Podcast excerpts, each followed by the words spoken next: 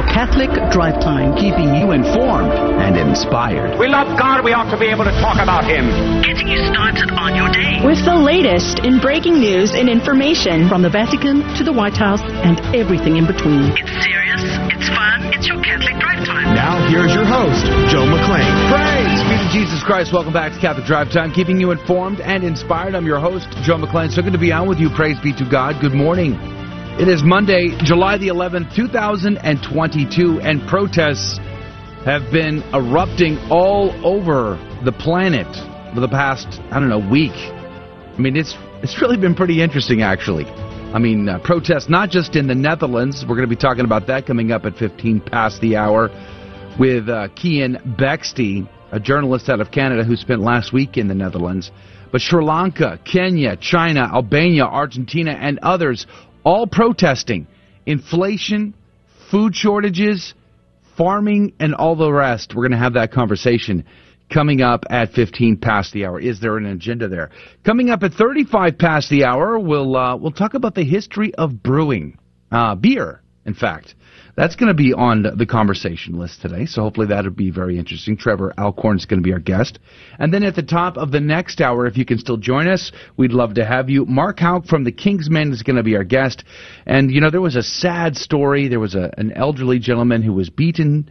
Uh, he died of his wounds uh, with a traffic cone by teenagers, just randomly, no reason, just just cause and his family in still in great mourning. This was in Philadelphia, but this was just one of countless stories we're seeing coming in the news these days. And I asked the question: Is society collapsing? Are we headed towards, you know, uh, is it Marvel or DC that's Metropolis? I, the Batman story. It's like that's where we're headed, and uh, we're going to ask City. It, Gotham, Gotham City. City. Is That- it Metropolis? Is Metropolis Star- is where Superman lives. Superman. and that was less crime ridden. Yeah. So it's Gotham City that I mean. Right. Gotham City. Is I that think- where we're going? I think I like Metropolis better. yeah, so would I. But nonetheless, uh, the city of God is what we ought to be going. But nonetheless, we are d- dealing with Gotham City. That's coming up at the top of the next hour. Good morning to you, uh, Rudy Carlos. Good morning, Joe. It's so good to be here today. Is it? And uh, you know what? It's a fantastic week for the Fear and Trembling game show. Mm-hmm. Is it? because we got something real special for you this How time. How special is special? It's it's pretty special. On a on a on a special scale of one to ten, where we where are we sitting right now? It was uh, created in Mm-hmm. the year 1887. wow, Yeah. interesting. Oh yeah. 1887. So you better hedge your bets and have the number ready to go Mm-hmm. when we get to the fear and trembling section. If you want to check it out, if you want to find out what that number is, Yeah. go on to grnonline.com slash CDT. I have a book in my collection uh, from Archbishop Spalding from 1887. Huh. Uh, the Church Is that the basketball Li- guy? the Church Liberty and Culture, I think is the name of Is it. that the guy they named uh, Spalding, Spalding? balls out of? I am. I'm going to go on a limb and say no, uh, but who knows? It's possible. Hey, Adrian, did you uh, stock up on food and uh, and toilet paper over the weekend? Nope. Well, that's too bad because Elon Musk is backing out of the Twitter deal. Oh, So that Well, you know, it's time to the world is going to end now. the world is going to end. Oh well. Yeah. It's okay. oh well. Maybe it'll. Uh, the the good news is that it probably will end up collapsing Twitter. That'd be great. that would be It would be, decent be quite a quite a uh, quite a consolation prize, I would say. for sure. But uh, you know, praise be to God. I had a good weekend. Uh, uh, my buddy uh, got married, so now it's Mr. and Mrs. Patterson. Praise be to God. congratulations. So congratulations to Josh. And it was a wonderful wedding. I got to serve at the last minute, the last possible second. That morning, I got a call. You finally and it was got the nod. And I was told, "Help! Help! Our thurifer got sick. We need someone now." okay. And truth like, is, we hmm. we still wanted them to do it anyway, even though they're they're sick. No, basically they told me that. They were like, But- yeah, they were like, oh, he's sick, and we might need you to on standby just in case he doesn't show up. And they're like, but we really don't really want you. Yeah. So that's how kind of that. happened. Well, praise be to God. Congratulations, Josh, uh, and his lovely bride. What a wonderful thing. Praise be to God. Uh, we appreciate Josh being a part of our CDT Insider crew.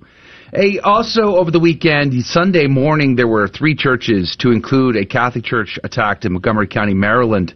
Arson is expected. This was at Saint Jean Francis de Chantal, uh, there near the uh, the Beltway in Bethesda. So let's pray for uh, justice to be to be had in that circumstance. Let's find these people that are guilty of destroying our churches, attacking our pregnancy clinics, and all the more. And let's um, make sure that they go to jail. That'd be a great thing. President Biden, a Catholic, uh, purportedly is determined to put the full weight of your federal government and tax dollars to support abortion by executive fiat. Uh, Archbishop William Lori of Baltimore said it is deeply disturbing and tragic that the president is choosing instead to use his power as president of the United States to promote and facilitate abortion in our country. I understand that they're even considering putting a boat in the Gulf shores near all those red states to ensure that those folks can also get abortion offshore. Friends, is it time to stop paying taxes? Is it finally time? Just Yikes. kidding. It's I a joke. Is it for legal Kinda. reasons? For legal wink, reasons, wink. that's a joke. All right, so much to cover today. Let's pray. Let's get started. In the name of the Father, Son, and the Holy Ghost, amen. Remember, O most gracious Virgin Mary, that never was it known that anyone who fled to thy protection, implored thy help, or sought thine intercession was left unaided. Inspired by this confidence, I fly unto thee, O Virgin of Virgins, my mother. To thee do I come, before thee I stand, sinful and sorrowful.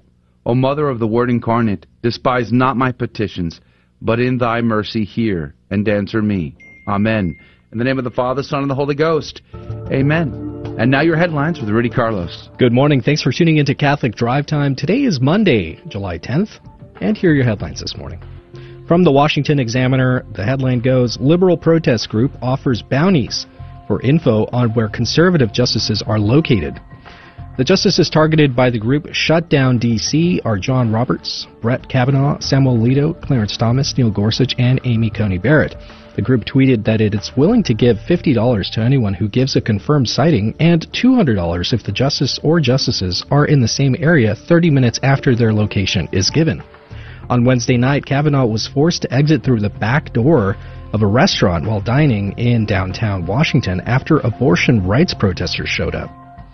Reuters reports Sri Lanka president steps down, parliamentary speaker says amid storm of protests.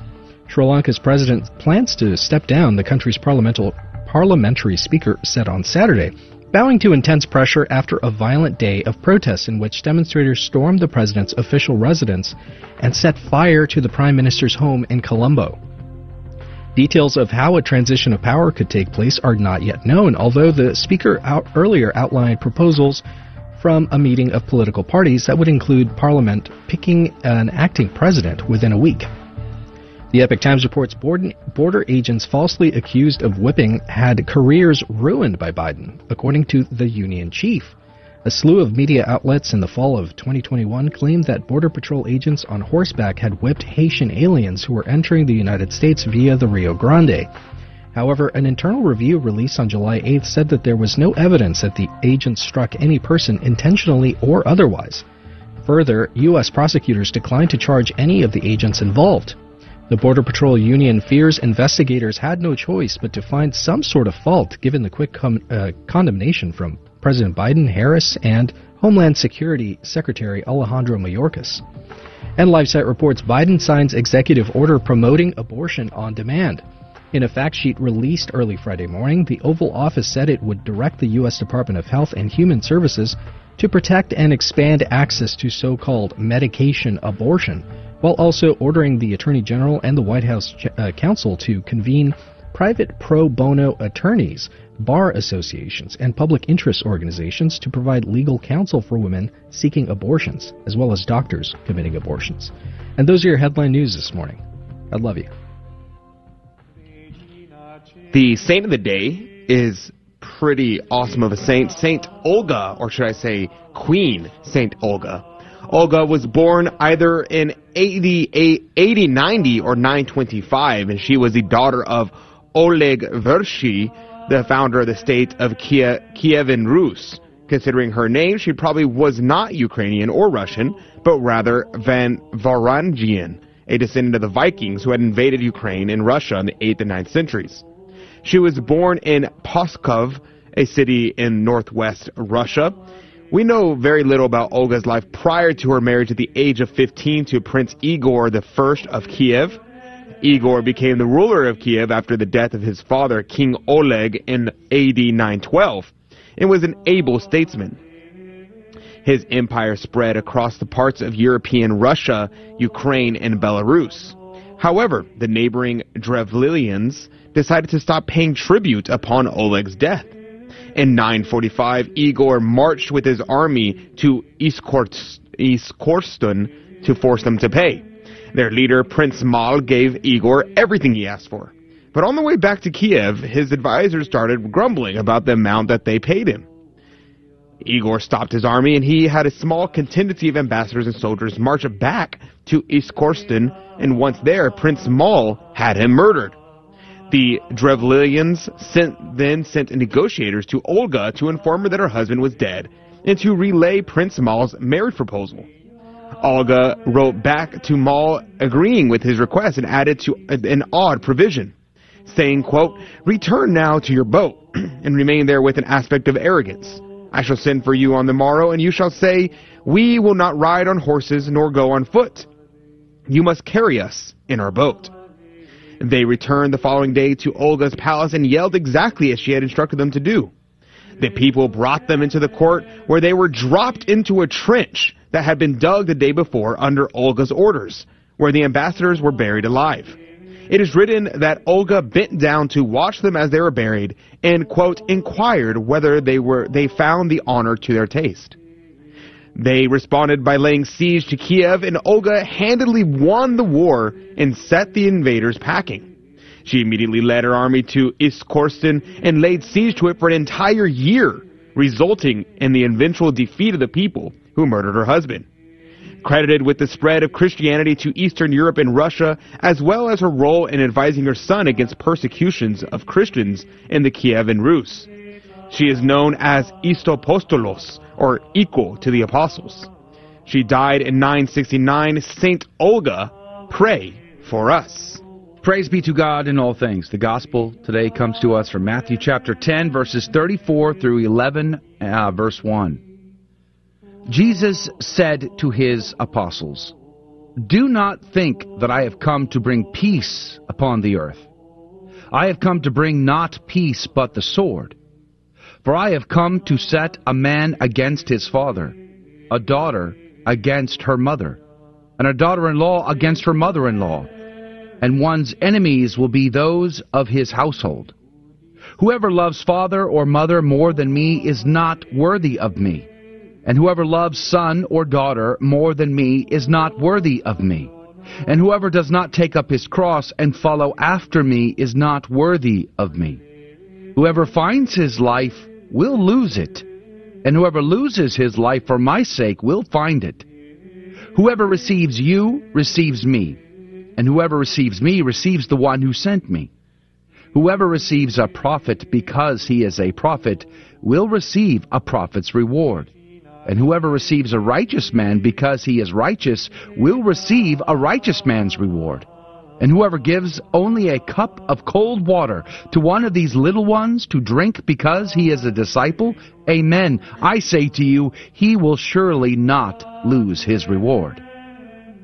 When Jesus finished giving these commands to his twelve disciples, he went away from that place to teach and to preach in their towns the gospel of the Lord.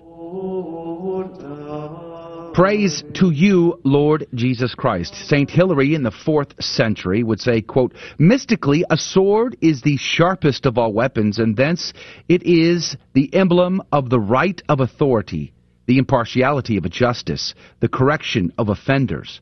The Word of God, we may remember, is likened to a sword in uh, Ephesians and Hebrew. So here the sword that is sent upon the earth is his preaching, poured into the heart of man.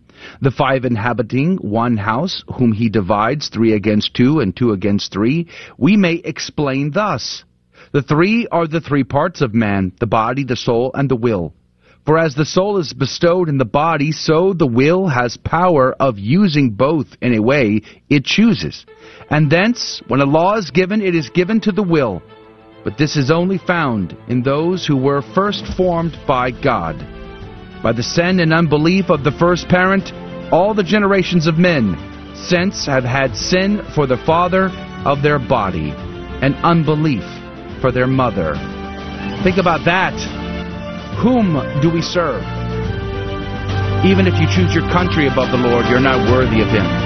Think about it. We'll be right back. So many of us carry such heavy burdens.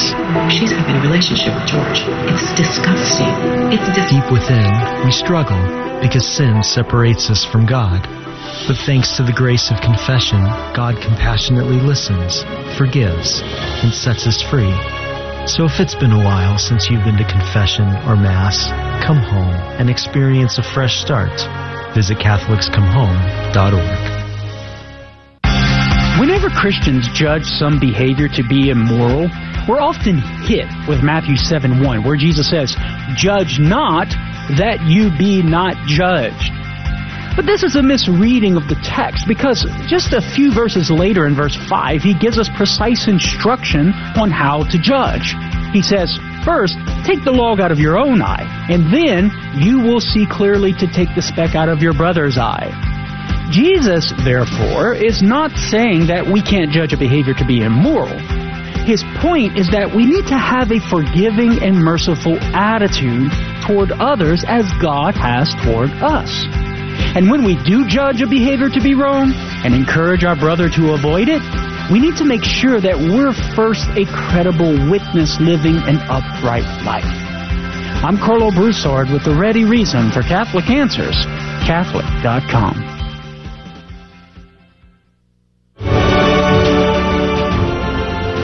Praise be to Jesus Christ. Welcome back to Catholic Drive Time, keeping you informed and inspired. I'm your host, Joe McClain. So good to be on with you.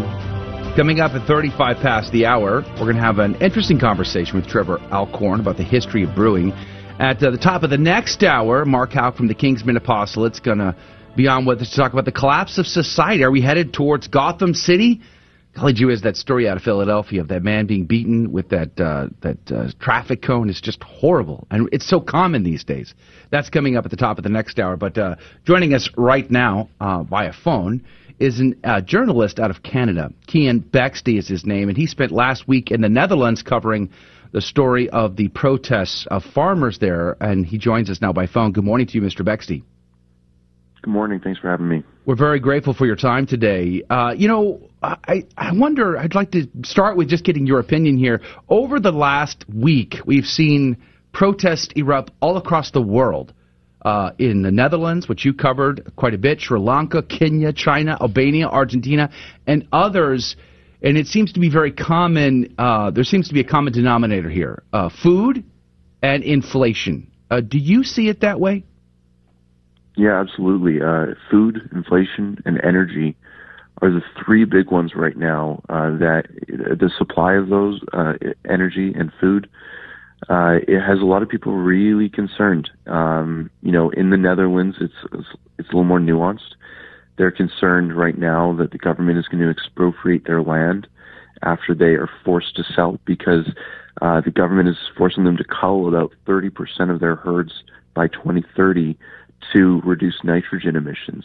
Uh, the li- uh, bottom lines of farmers are, you know, it, they, they run on thin margins, and uh, if they have to cull 30% of their herds, they're going to have to sell farmland, and uh, they really do not want to do that. So they've been protesting for uh, about two weeks now, and it just keeps escalating because the government is not listening. I was watching some of the stuff that you were uh, sharing on your Twitter feed, which I highly recommend. You can find them at the real Keean K E E A N on Twitter. Great information, by the way. Um, uh, the, they're not buying the whole nitrogen story. There, the farmers. They, they're actually saying something different. What is that? Yeah, they're they have a little bit of a, a an, an idea, a theory, and it. I mean, it's pretty credible because the Prime Minister uh, Rutte himself has said this on on camera multiple times that uh, it, it's just better to to take up farmland, uh, to buy it up and, and replace it with uh, with cheap housing. Uh, so w- their, their theory is that they're using this sort of random nitrogen emissions idea policy to uh, force a lot of farmers out of business so that they can buy their land for pennies on the dollar. It's it's really tragic actually because you know there's this nitrogen policy that that has been pushed by the WEF and uh, this very left wing government, uh, but it if if it goes th- if it goes through, if if it stays on um, till 2030, when the real execution date is, uh, farms that have been in families in the Netherlands since the 1300s are going to be forced to sell. Uh, it's pretty tragic because these, you know, this this is a birthright for people in the Netherlands. It's all they've ever known is farming. All their families have ever known is farming, and uh, the government, it seems, is looking to make a quick buck off them, to force them out, to push them out. Uh, if they leave the country or if they start working in factories or at a McDonald's, they don't care. They just want the land, is what it seems like uh, and they're doing it under the guise of this nitrogen policy. Mr. Bexte, I'm wondering, you know, uh, uh, I think it was last week there was uh, a footage of some farmers that were protesting. They were in their tractors, and a police officer pulled a gun and started shooting at them to try and clear the uh, the obstruction there. Is that the common thing that's happening there? Is that still happening currently? Well, I was shocked to uh, to hear about that, and it's something that was happening uh, frequently while I was there. Uh, the police in the Netherlands were becoming reckless, mm. uh, dangerous as well. You know, they they fired shots at lots of people, uh, but the one I think you're referencing was at a 16 year old boy right. who was just leaving the protest. It's not a crime to leave a protest in the Netherlands. Uh, you know, the the blockade was being broken up. They agreed to go home. Uh, he pulled his tractor out of the line, turned to go leave, and the police officer later said that his life was in jeopardy and the the boy was charging him with his tractor. But unfortunately for that police officer, it was caught on video, uh, but on multiple angles, mm. and the boy was leaving. And for some reason, he thought it prudent to lob, uh, lob two shots at him. Luckily, you know, by the grace of God, he was uh, they missed by two centimeters, missed his head by two centimeters. Uh, if if that boy was driving just uh, you know, a kilometer an hour faster or slower, he could have been, uh, he, he could have been, you know, out of commission. And it's, uh, you know, the police officers, they were acting reckless. And it's something we're seeing everywhere. You know, police officers in Canada, where I'm from, uh, you, you might remember when they were trampling protesters with horses, right. uh, with mounted units. For some reason, these left wing governments, when they're threatened by protesters who mean business, uh, and protesters that they're not sympathetic to, uh, they're willing to get uh, to use deadly force against them, and that's you know not something that I think a lot of people in the Western democratic world are used to. But I think we're going to be seeing more of it.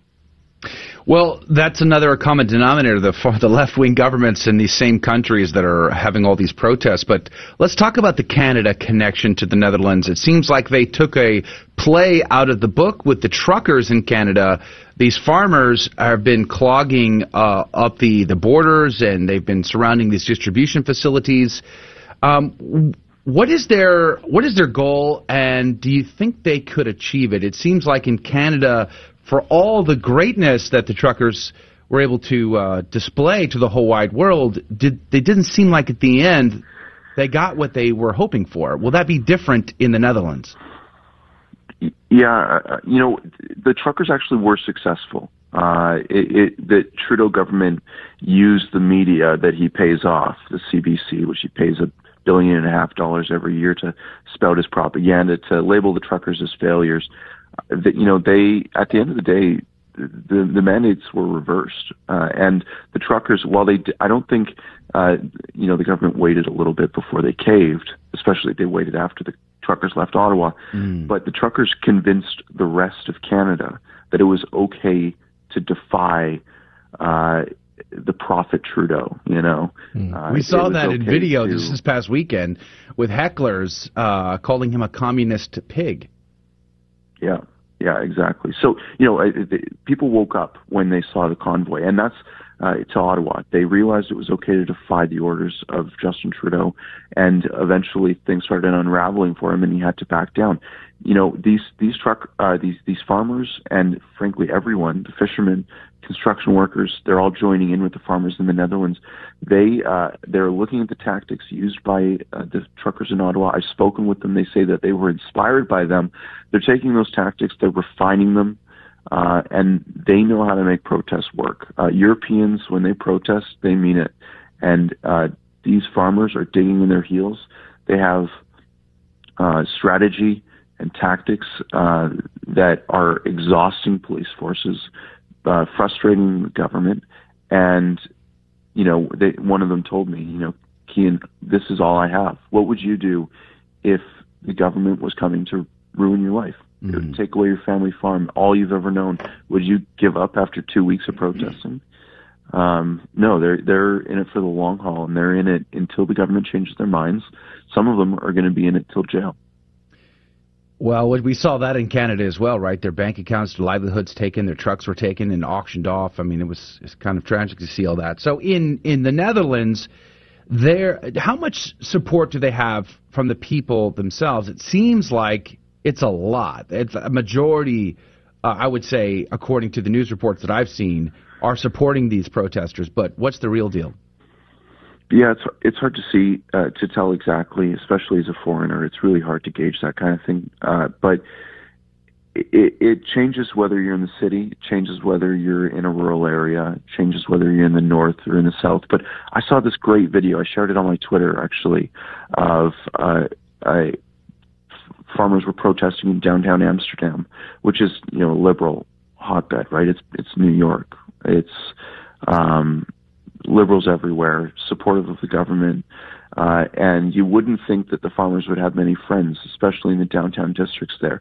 But, uh, you know, the business owners who uh, were running bars there and coffee shops brought out uh, flats of beers for the for the farmers who were protesting. That, yeah. They brought out uh, just uh, huge amounts of beer to support them. It was it was crazy to see. But you know, all business owners they they know what it's like to be a farmer. Uh, they know what it's like to have the government attack them from one way or the another. So you know they're finding support in surprising places. Um, whether it's concert goers who are chanting support for the farmers or uh, the fishermen who are joining in in the blockades by blockading harbors, uh, you know they're finding support in weird places that I, I don't think they would have found you know six months ago. Mm-hmm. But uh, people are worried about what what these globalist governments are doing. They're as we talked about at the start of this interview. They're worried about food supply. They're worried about energy supply. And when the government says we're going to shut down 30% of beef production in this country or dairy production, uh, people start wondering you know, my my grocery bill's already high enough. Yeah. How are you? How are we going to afford groceries if you take thirty percent of the supply away? The Netherlands exported eighty billion dollars worth of agricultural goods in the last year. Data was available. Um, that's a they're a huge player in the agricultural market in Europe and and the world. And if this goes through, you know, these farmers aren't just protesting for their own livelihood. They're protesting for us. They're protesting to keep our grocery bill affordable so that we can continue to eat good, healthy food and not, you know, crickets mm-hmm. like these governments want uh, to replace our yeah. protein with. Yeah, I was, I was, watching celebrities trying to encourage us to eat bugs the other day. It was just disturbing. We're down to about uh, a couple of minutes here with Keean Bexte uh, talking about the, the protests in the Netherlands. Let's bring in Bill Gates on this for, for the last question here. Uh, there was uh, a story come out over the weekend that a a grocery store called Picnic, I believe it's called, was on fire, and apparently Bill Gates is heavily invested in that outfit. What can you tell us? Yeah, so in the eastern region of the country, uh, just a couple hours, you know, it, it was middle of the night. Uh, this grocery store went up in flames, and it's hard to comment on it. You know, nobody knows what happened, so I, I hesitate to even speculate. Um, but it is interesting because Bill in the United States has been buying up land and by the tunes of 1000000s of dollars, hundreds of thousands of acres, and people are starting to push back there. Is he doing the same thing in the Netherlands? I'm not sure if he's buying land, but he's certainly trying to vertically integrate himself in food distribution. And it makes you wonder why. You know, Bill has told us he wants us to, he wants uh, middle the middle class to be off of meat, regular meat. He wants it to be either lab grown or a totally different type of protein. Uh, all because of carbon emissions, which of course is a lie. Uh, just to be clear, uh, uh farming and agricultural doesn't uh, have a negative impact on the environment. In fact, it usually helps. Uh, Bill Gates is trying to vertically integrate himself in this, and mm. you know, that's scary. Wow, well, we are very grateful to you, Keean Bexte. Uh, go to his website, thecountersignal.com. He's tracking all of this, and I find it very helpful. Thecountersignal.com. Keean Bexte, God bless you. God love you. Have a great day, sir. All right, praise be to God. Don't go anywhere. We'll be right back. We have more breaking news and stories and beer. Ave Maria School of Law is the Roman Catholic law school in the U.S. Consistently ranked in the Princeton Review as one of the best and most conservative law schools, as well as pre-law's most devout law school. Ave Maria School of Law provides a traditional legal education while placing an emphasis on how the law intersects with the Catholic intellectual tradition and natural law philosophy. Ave Maria School of Law unabashedly Catholic, consistently excellent. For more information, AveMariaLaw.edu. This is Dale Ahlquist with a Chesterton Minute. G.K. Chesterton says, Thanks are the highest form of thought. At the sacrifice of the Mass, we hear the priest say, We do well always and everywhere to give you thanks. Always and everywhere. Have we ever really thought about that? If we were always thankful to God, always and everywhere, what would our lives be like? Chesterton says, we should always endeavor to wonder at the permanent thing, not at the mere exception. We should be startled by the sun, not by the eclipse. We should wonder less at the earthquake and wonder more at the earth. Thanks are the highest form of thought. Maybe that's why the word Eucharist means thanksgiving. Want more than a minute? Chesterton.org.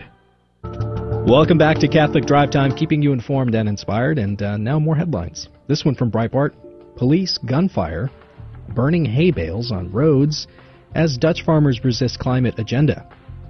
When the Council of State, the country's top administrative court and legislative authority body, ruled in 2019 that Dutch policies rein in nitrogen emissions were, were inac- inadequate, it forced the government to consider tougher measures, triggering mass protests from farmers. Nitrogen oxides and ammonia raise nutrient levels and acidity in the soil, leading to a reduction in biodiversity. Airborne nitrogen leads to smog and tiny particles that are damaging to people's health. The Netherlands, a nation of 17.5 million people inhabiting an area little larger than Maryland, has 1.57 million dairy cattle and just over 1 million calves being raised for meat. The country's farms produced exports worth 94.5 billion euros in 2019. The Hill reports former Disney employees sue company over vaccine and mask requirements, claiming religious discrimination. Three former Disney employees have sued the company and a subsidiary after they say they were fired for refusing to wear a face mask while at work and not getting vaccinated for COVID 19 on religious grounds. The lawsuit claimed that Disney put in place augmented protocols for unvaccinated employees after lifting the vaccine mandate that consisted of harsh isolation and restrictions, causing serious breathing problems for plaintiffs and making it nearly impossible to find a compliant manner and location in which to eat or drink while on shift. Reuters reports U.S. considering range of options for ConocoPhillips' Willow drilling project. The Biden administration unveiled an environmental analysis for ConocoPhillips' planned $6 billion Willow oil and gas project in Alaska and outlined several options for the development, including not building it at all. The Willow project area holds an estimated 600 million barrels of oil, or more than the amount currently held in the U.S. Strategic Petroleum Reserve. The environmental groups reiterated their position on the project on Friday. Alaska Wilderness League Conservation Director Kristen Miller, in a statement, called it an unparalleled climate and biodiversity threat that puts Biden's climate legacy at risk. And those were your headline news this morning. God love you. Praise be to God in all things. Thank you, Rudy, for keeping us up to date. You know, so much of the stories in the news that we are dealing with, you know, especially these protests all across the world, food, and inflation and crackdowns and controls. You know, at the heart of them is family and traditions that are being trampled and dissolved. And if I find it interesting because I feel like there is a, there's a, a, theme here, and we've invited Trevor Alcorn on our program from Tridentine Brewing, TridentineBrewing.com, to be our guest to talk about the history of brewing, talk about tradition and family. Good morning to you, Trevor. Morning, Joe. Praise be to God. Thanks for having me. we're glad you're here. Thank you for your time today. Uh, it's a little too early to be drinking beer, uh, but we can talk about it anyway. we can't be drunk. It's not yet 9 a.m. 9 a.m. as the famous St. Peter once said. Praise be to God. You probably heard that joke probably a billion times. But at any rate, let's talk about Tridentine Brewing real quick first. Uh, tell me about your, your company and what it is you're trying to do. Yeah, absolutely, Joe. So this is a really a uh, right now, at least right now, it is a home brewing initiative that my family runs. Uh, so not quite a company yet, although we do have uh, aspirations to turn it into a commercial brewery at some point, you know, God willing. Uh, but really, it's an, a family initiative. Uh, father and sons, uh, my father and my brother, uh, working together to really to brew beer for the greater glory of God. So that's nice. really our our motto, and uh, that's what we strive to do. And where where are you guys based out of? We're based uh, about 60 miles south of Chicago. I see. And uh, so, in order to enjoy your uh, your beer, one would have to be hanging out at your house at this point, uh, this at this stage of the game. Uh, yes, either hanging hanging out, out out at the house or a really really good friend. Uh, so unfortunately, due to government regulations, we can't sell the beer, uh, although we can give it away for different you know charity events or church events and things of that nature. Yeah, I have a friend who does something very similar, but with wine. They label their own wine, and on the day that they uh, bottle the wine, is uh, whatever feast day that day is, is what makes the label. Oh, so cool. it's uh, and it's good wine. We've enjoyed it over the years. Praise be to God. And so it's something very similar. Why did you feel? Why did you and your dad and your brother want to get into brewing? Have you always been a beer connoisseur? yes. So always always been a beer connoisseur, especially craft uh, craft beer, and really it's something that was long time in our family especially with our uh, my gra- paternal grandfather and then my father, uh, who had been uh, brewing for many years, but really started out about eight years ago.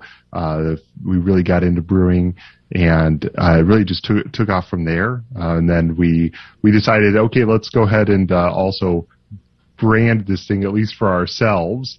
Uh, and so we went with uh, Tridentine Brewing, really just to highlight highlight our Catholic faith and to do as I said something before, for the greater glory of God. So, uh, so sometimes we do, uh, well, we do something similar to your friend that you had mentioned, Joe, about with the wine labeling something for the saint that it was bottled on. Uh, so typically we have beers either that are patriotic in nature or more typically uh, for a saint or for our lady or for our Lord.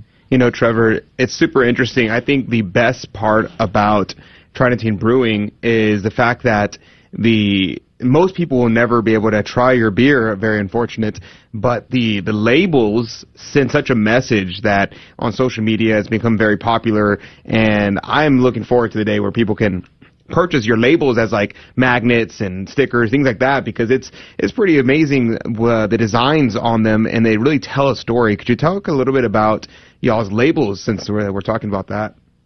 Yes, of course, Adrian. So uh, the labeling and the designs, uh, it's really a, a, fun, interesting collaborative process that we we have in the family and with my brother, who's a graphic designer by trade. Uh, so he he helps us with all of our design, creating all of our labels, our logos, our website, and uh, it's something that we also look to collaborate with with artists on, Catholic artists. So, for example, uh, Tracy L. Christianson of Portraits of Saints and Chris Chris Lewis of Beartooth Catholic.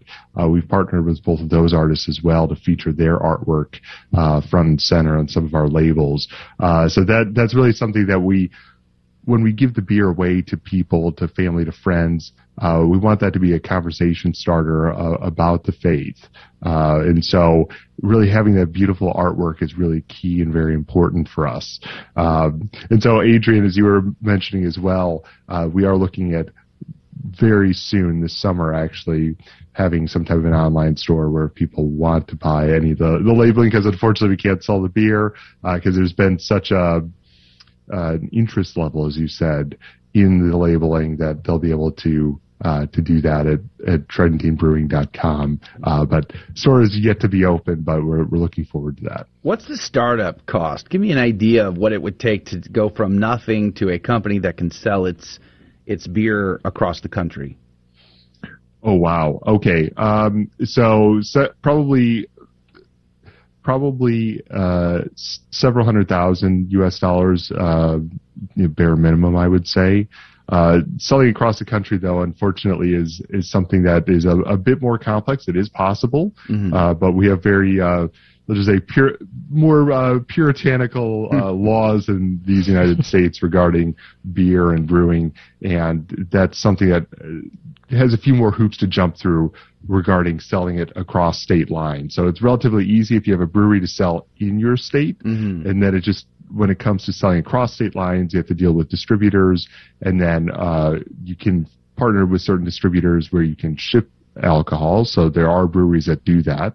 Uh, so that is a possibility, and that's something that we would like to do down the line is to be able to ship the beer, you know, directly to individuals.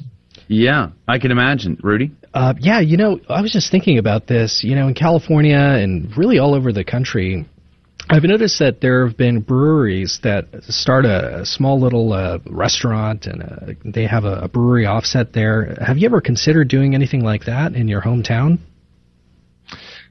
Uh, so yes, it's, it's definitely been a consideration. Um, now, one of the things about most most breweries that have a, a restaurant attached to it is uh, a lot of a lot of the times the the restaurants actually have a higher failure rate than the brewery, and it can sometimes take the brewery down with it. Oh, so yeah. you'll quite often see brew many breweries that pop up now that actually will bring in, for example, food trucks, Mm. and so they don't even necessarily sell food on site. Uh, so I think if we're going to go that route, that's probably at least initially what we would do.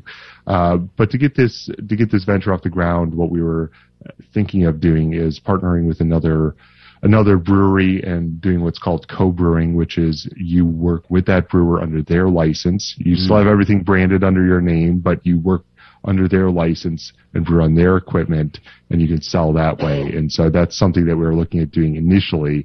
But uh, yeah, to answer your question, Rudy, it, it is possible. Uh, we were looking into potentially doing something like that, uh, but probably without the uh, probably without the restaurant, to No be restaurant. honest. That's a pretty good deal, and maybe a great way to get started sooner rather than later. But I guess then we'll have to just book coach buses up to the Illinois area to, be able to taste this good stuff. Praise be to God. Um, we're coming up. We're against a hard break here, you know, and I'm fascinated with the idea of tradition, uh, Tridentine, obviously, the traditional Latin Mass, uh, the, on the love of uh, the, the tradition and patrimony of of the church. Praise be to God. But uh, after the break, I want to ask about the history of brewing and why there is a Catholic uh, history lesson in all of this. And I find that very, very fascinating in a world that seems to be struggling to, maybe a day late and a dollar short, preserve its traditions. Seems to be a war with tradition on planet Earth today, these days. So we're talking with Trevor about that coming up right after this very quick break. Don't go anywhere. We'll be right back. This is Jesuit Father Robert McTeigue, host of the Catholic Current, where we bring Christ to the world and the world to Christ. We look at current events through the eyes of faith. I hope you'll join us each Monday and Friday for guests and topics you can't afford to miss. That's the Catholic Current, heard Monday and Friday right here on the Guadalupe Radio Network at 4 p.m. Central, 5 p.m. Eastern. Hello, this is Steve Gleason with your one minute tool for Catholic evangelism. Here's the question for your non Catholic friend Who are the 10 most well known preachers in America? Well, here's your three best friendship tools for Catholic evangelism. Here's the list Copeland, Osteen, Benny Hinn, Joyce Myers, T.D. Jakes, Stephen Furtick, Andy Stanley, Robert Jeffress, Rick Warren, Alistair Begg, John MacArthur. Well, secondly, all these pastors say the same thing on Sunday morning, which is turn with me in your Bible. Well, then how's the harmony regarding, say, eternal security, disagreement, present day ministry of the Holy Spirit, disagreement, relationship of baptism to salvation, disagreement, church government, disagreement, life beginning at conception until natural death, disagreement, and eschatology, disagreement. So what's going on here? Well, if you are someone who says, all I need is the Word of God, brother, because the Bible is going to give me everything I need to live out the Jesus life, okay, hope you've already ditched your favorite blogger, your favorite preacher, your favorite podcaster, and most of all, your religious Google searches. Well, speaking of Google searches, I do request one last Google search for you, Magisterium.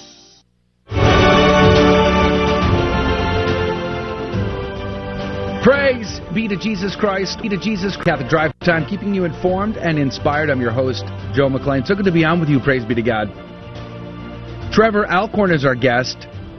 Tridentine Brewing or TridentineBrewing.com is the website. You can check it out. A very, very beautiful in its artwork and its uh, presentation. Um, I have to just take your word for it, Trevor, on how good it tastes, though. Um, having not had any samples to go by. Uh, I want to get into the history of brewing, the tradition of brewing, especially from a Catholic perspective. Um, I find it very fascinating because, as I said before the break, it's I really see the world struggling with with its traditions. I mean, in the church, we know that the Pope has issued Traditionis Custodes, and there's been a big conflict there within the church. But I think in the greater world too, uh, I think this is part of the reason why the Dutch farmers are protesting, and the Canadians, and and and over the weekend, Kenya, Sri Lanka, Argentina, China, even. I mean, so many. So, what is it with the history of uh, of beer brewing from a Catholic perspective? Yes, I mean beer, beer brewing from a Catholic perspective really goes back to the foundation of the world. I guess we could even say back to the back to the Old Testament, where beer was even offered uh, in in the temple as an offering to to our Lord. Uh, so it goes back that far. But really, from let's just say a, a, Catholic Catholic perspective, it goes really back to the tradition of the uh, monks, starting as early. I mean, we have documented ev- evidence starting as early as 700 AD that the monks were brewing beer. We know that they were brewing beer prior to that, uh, but really, the monks were the the great catalyst behind Catholic brewing and beer as you know it today. So beer in the ancient world from Egyptian times was something more like uh, a slurry that you would drink through a straw, actually, like a milkshake. so monks actually were the driving force behind refining beer, and you, what you know today is beer is all because of the Catholic Church and because of monks. Yeah. And so monks totally refined that process, and uh, o- over the years created many of the styles that we know today for beer. Uh, and so beer, especially the craft beer, uh, I guess counter revolution you could say that's happened, especially in, in, these United States, where it went from maybe a very bland type of uh, pilsner beer that was on the market. It seemed like from prohibition up until the 1990s to this explosion of different types of beer, and really that's just reclaiming mm-hmm. what what you know, our I guess you could say patrimony of sorts with with beer and really what was passed down to us. Uh, because beer is uh, let's just say very similar in many ways you know liturgically in, in the Catholic Church where we have uh, you know a cycle of things um, and a rich history. It's very very similar with beer. There's always a there's a cycle for the types of beers that are traditional for the time of year. Uh, there's many different styles that have roots that go back hundreds and hundreds of years. Uh, so really, it's a it's a great tradition. Uh, it, well, and brewing is great to get into because you really have this connection with the past uh, and with our Catholic faith. You know, I'll never forget learning that uh, uh, my confirmation saint, Saint Padre Pio, loved beer. You know, and I, I when the first time I heard that, I'm like, really? Like that seems weird to me. But I didn't at the time know. Way back then, I did not know about the history of brewing, especially when it comes to to monks. Uh, but yeah, he loved beer. He would he loved to hang out with the guys and drink a beer and uh, and have good conversation during rec time. And who knew? Praise be to God. And I find it very fascinating because so many cultures have their traditions. I lived in Germany for a while as a kid, and uh, of course the German culture around beer is huge. I mean, every fall they have a big beer festival, and people come from all over the world to enjoy that. Um, why I mean, like, it seems like, again, I, I, go back to my premise about I think the world is struggling with its traditions, and it seems to have lost most of these traditions or abandoned them. Why should we, why should we celebrate the history of and tradition from a Catholic perspective on beer brewing? Well, I'd, I'd say that we should celebrate that tradition because well, first of all, it, it is our our tradition. I would say that the the Catholic Church celebrates tradition with a capital T in, in many things, you know, her liturgy, her faith, you know, what's been handed down to us. So that also makes sense uh, in regards to other things that are not purely of, of the faith, but really have been something that the church itself, like, I mean, so many things, whether it's education or healthcare, beer even that you might not initially think of, you know, has passed something down to us and has given us something.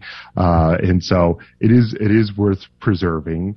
Uh, and especially once, once one tries to get into these different types of beers, one can really appreciate all the, the various styles and the traditions associated with with the stories even.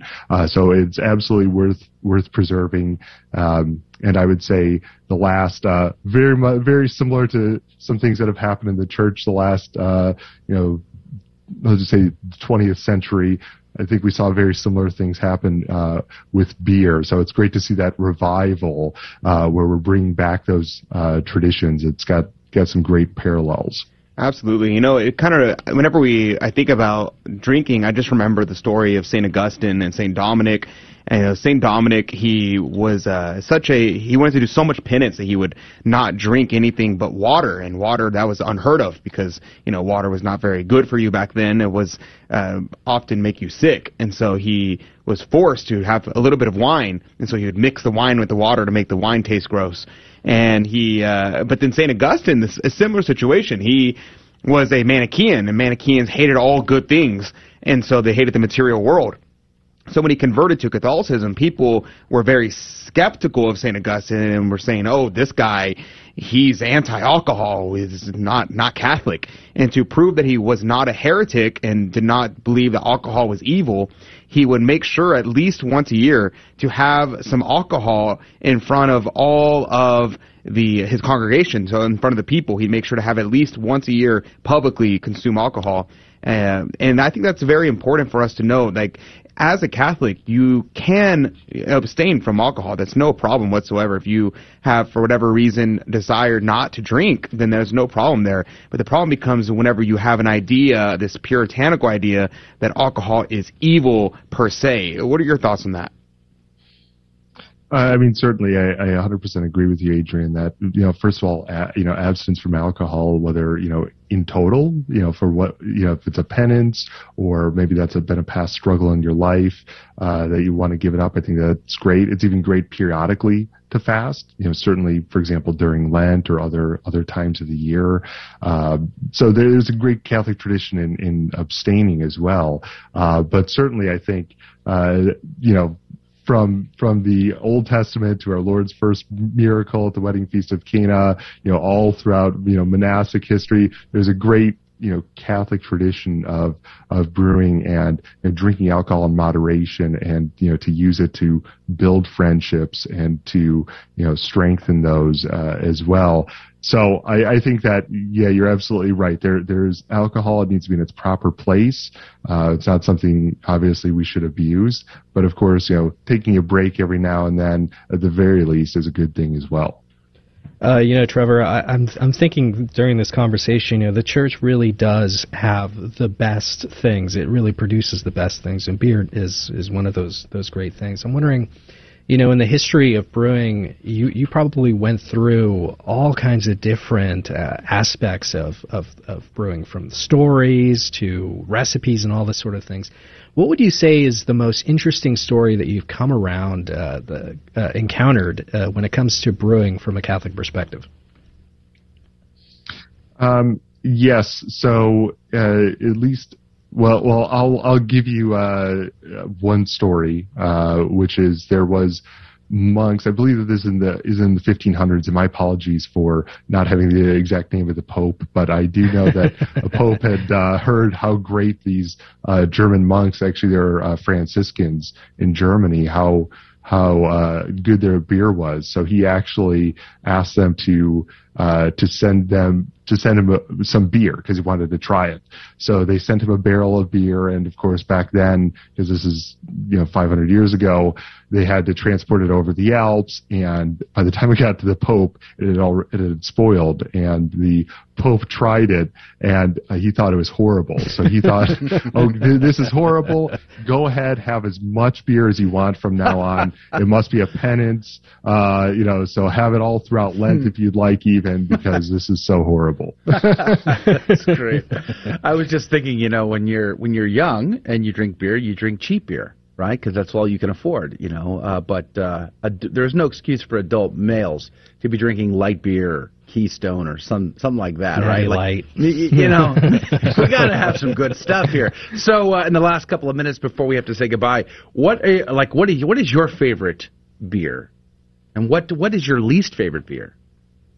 Ooh. Um, yeah, Joe. So uh, my my most favorite beer would have to be one that we brewed, uh, which is called Dies Irae Imperial Stout. And so, yeah, I, I'm partial to stouts and porters. It has a, like a very rich, robust taste. Can quite often have chocolate, coffee flavors Oof. to it. Yes. Uh, very malty. Yeah, there we go. You can see that on on the screen for those that are watching. That's our beer right there. So that's actually my favorite. It's one several several homebrewing awards when we've uh, entered it throughout the the country.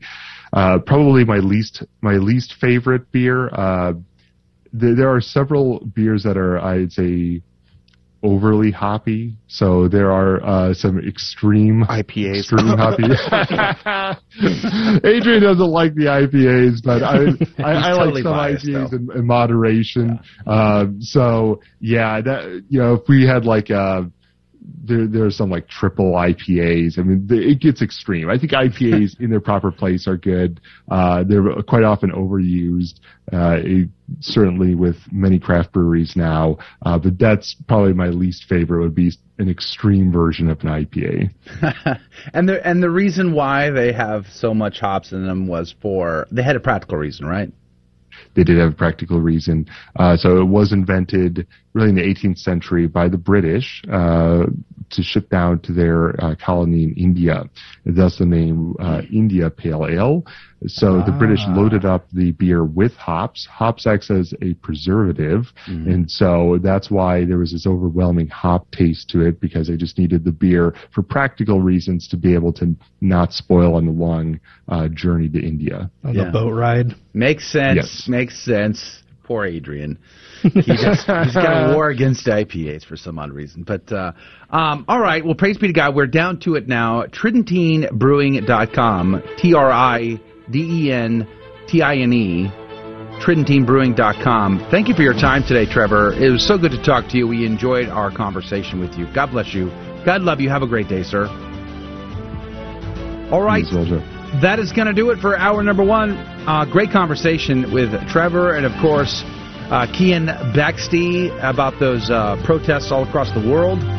If you can join us in the second hour, we'd love to have you. Not only do we have a very special Fear and Trembling prize pack to give away, but also Mark Houck from the King's Men will be our guest coming up in just a few minutes. Otherwise, we'll see you back here tomorrow morning. God bless you and God love you.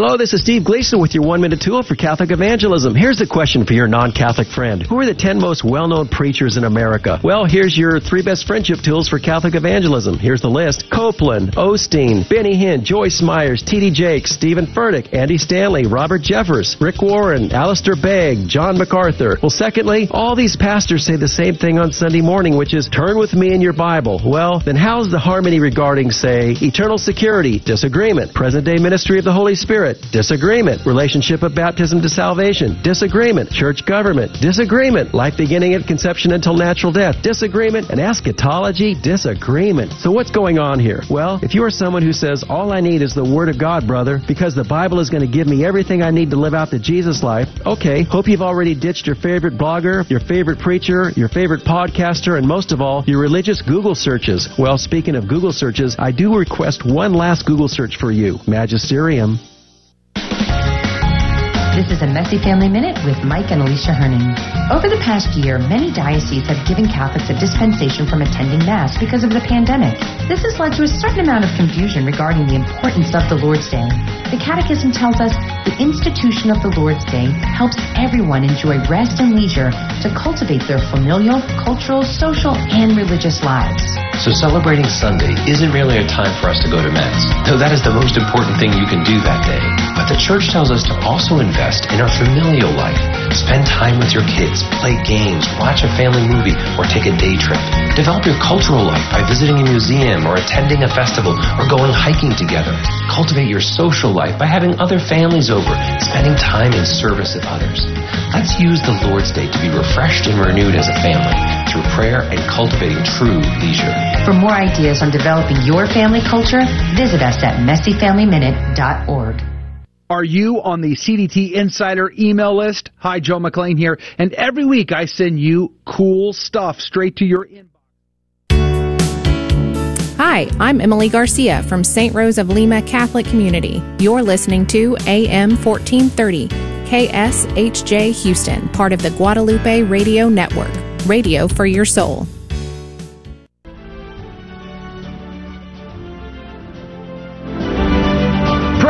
Be to Jesus Christ. Welcome back to Catholic Drive Time, keeping you informed and inspired. I'm your host, Joe McClain. So good to be on with you. Praise be to God. Uh, we just wrapped up a great conversation with Trevor Alcorn from TridentineBrewing.com. Boy, I can't wait. I hope and pray that they'll actually get that up to the point where they can ship it to people around the country. Uh, that seems like a pretty difficult task to get to that point, but I don't know. You think it's a mortal sin, you know? You go to the UPS mm-hmm. and uh, you mm-hmm. drop a package off, and they're like, just make sure. Here's the disclaimer: there's no liquids in here, right? no Do you think it's a sin if you if you lie? And, oh, yes. No, there's no liquid in yes. there. It's yes. just something. Unfortunately, something yes. Dang it. Unfortunately, yes. Maybe we just start, you know, uh, running trucks up and down from Illinois. That would be good. You know, just randomly run a truck up there with like the migrant. I, I know a guy who has like a Ram pick 'em up truck. Pick 'em uh, up truck. Yeah, it's a, and it's bigger than my first apartment. His truck, so he could probably fit a lot of samples or just you know for science. Yeah, beer that his buddy Trevor gave him, and fill that back of that truck up and bring it back. You know, I I know a guy. What do you think? You know, they say, "Well, it's too early to drink." Like, what if you're just having five drink. ounces and moderation? It's too early. You're like, ah, too early. One should not breakfast. drink this early. Really? No, yeah, of course not. Really? Absolutely not. Mm-mm. Maybe I'm just an alcoholic. Speaking of which, Adrian's here again. Good morning to you, Adrian. Again, I never left. Um, I, I sleep well, here. I sleep debatable right, right underneath. You're right actually underneath here. present or not. Right, right underneath Fall, that console. Falls asleep on the like, mic. Right, I have my sleeping bag right underneath this console. Oh, that reminds me. Without naming names, I did catch a guy sleeping in the bathroom yesterday during Holy Mass. no way. Way. Wow. Snoring and all. No. Yes. Solid. Did you wake him up?